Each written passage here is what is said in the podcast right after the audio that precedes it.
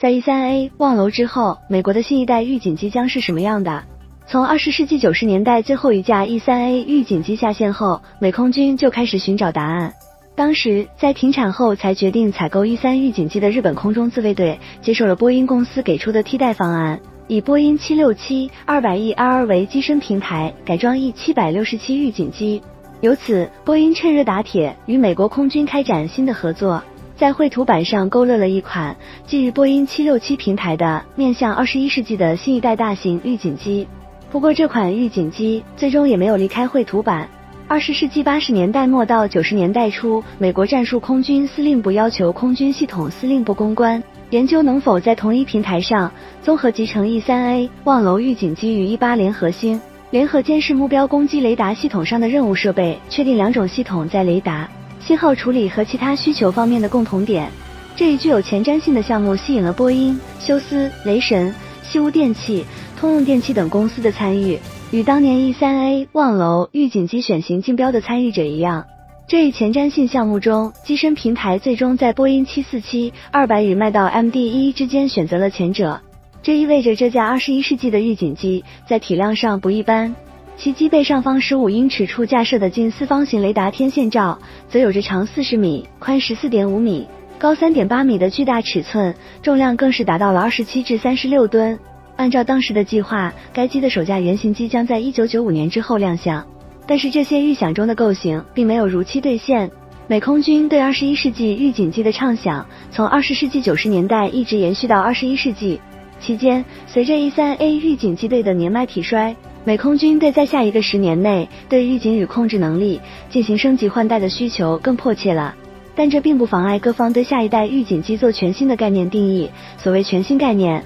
概括起来就是下一代预警机合璧式预警机。也就是说，未来空中预警系统并不一定是大飞机顶着大功率雷达的形态，不再是战场上那个最瞩目的千里眼空中指挥所，而是去中心化的、分布式的。比如，在最新的被视为美军数字现代化转型重要标志的联合全域指挥与控制概念下，所有军种的传感器连接到了一个类似战斗云的网络环境中，共享情报、监视和侦察数据。除了能够实现战场信息的高效流转外，还通过 AI 算法来处理数据、识别目标、辅助决策、推荐最佳打击武器与手段。美军希望通过联合全域指挥与控制，将现役战斗机 E-2D 和 E-3A 等预警机、未来的 B-21 轰炸机、中程僚机、搭载大功率雷达的无人机以及太空中的卫星等个体，都编制到一个庞大全面、多维立体的预警、监视与指挥控制网络中。这样一来，传统预警机的任务职能就遭到了消解。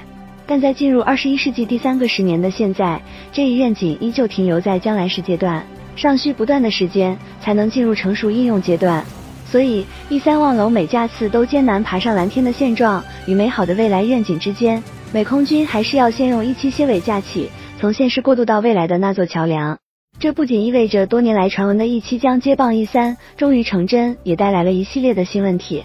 近年来，在澳大利亚、土耳其、韩国等海外用户的使用下，E-7可以说是一款成熟的预警机了，但在出口转内销的过程中，结尾依然面临着不少问题。首要问题来自机体平台。作为E-7平台的波音 737-700 包括整个 737NG 家族早在几年前就已停产，因此对于E-7的制造来说，是重启 737-700 的生产，还是为E-7重新选择其他机身平台，目前波音和美国空军都没有给出明确的答案。不过在今年7月的范保罗航展上，美国空军负责采购的助理部长曾表示，不会考虑以二手波音 737-700 飞机作为美国空军E-7平台，而是要用新机、新建的机身平台。这番表态让外界猜测，美空军版本的E-7预警机也许还可能采用军用版的 737-800 为机体平台。虽说整个波音 737NG 家族商用版的生产已经告一段落，但波音还在为了 P-8A 海神固定翼反潜巡逻机而维持着 737-800 军用版本的生产。只不过波音伦敦工厂的这条军用737生产线的年产量已经从峰值时的18架降到了14架，今年早些时候甚至降到了12架。或许此次美国空军的E-7预警机订单会再次让这条产线开足马力。而且如果选择军用型 737-800 作为E-7平台，一个意外收获就是能与 P-8A 具有更强的平台通用性，这样一来修飞机的钱又能少花点了。同时，作为雷达供应商的诺斯罗普格鲁门也曾遇到类似的问题。E-7上装载的多用途电子扫描阵列雷达的生产已经中断快10年了，重启生产意味着要解决很多重大的过时问题，包括对10几年前的一些设计、制造工艺上进行优化升级、现代化改造等，这些都得加钱等等。幸运的是，在美国空军下单E-7之前，英国空军就已经为此埋过单了。不过美空军多少还得出点血，毕竟自家要用的E-7，免不了要根据美空军的需求在指挥、控制、通信等软件系统、自卫系统上做进一步的定制开发，甚至要升级至顶配版本。所以E-7蝎尾的出口转内销并不意味着立等可取。根据目前美国空军公布的节点，预计会在2023财年和2024财年为前2架自用款E-7蝎尾原型机拨款，在2025年开始生产，2027年交付，在2030年形成初始作战能力。但这也暴露出，从决策到配齐，美空军在这一代预警机上存在至少5年的滞后期。这也难怪如米切尔航空航天研究所等美国智库不断新交的提醒美国高层，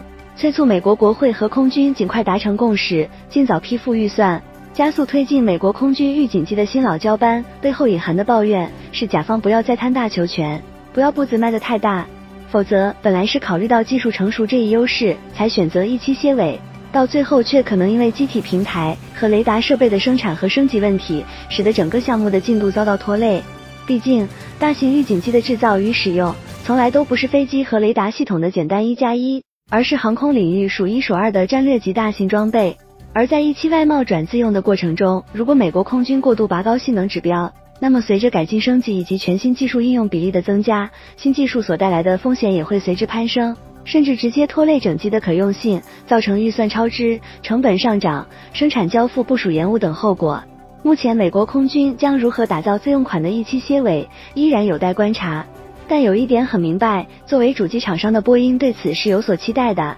希望美空军的下单能成为E-7的活广告，带动该机的海外销售，促使一些 E-3A 望楼的用户在未来的升级换代中跟进选购E-7。但是作为 E-3A 重要用户国的北约恐怕不会再延续对美制预警机的钟爱，毕竟对于下一代预警机，欧洲同样有着远大梦想。此前空客、洛马、8系统、诺斯罗普格鲁门、康士伯挪威、MDA、加拿大、JMV、西班牙、AXES、波兰和 IBM 这9家公司共同组建了大西洋先进全域弹性作战战略合作伙伴关系，这一松散机构的目标是在2035年前后推出联盟未来监视与控制系统。从目前发布的宣传短片来看，联盟未来监视与控制系统的目标，一方面是取代当前北约的 E-3A 望楼机队，另一方面该系统也可能如美国联合全域指挥与控制概念那般宏大，构建一个战斗云。由此有形的预警机在这张监视和控制网络中也只能算一个核心节点。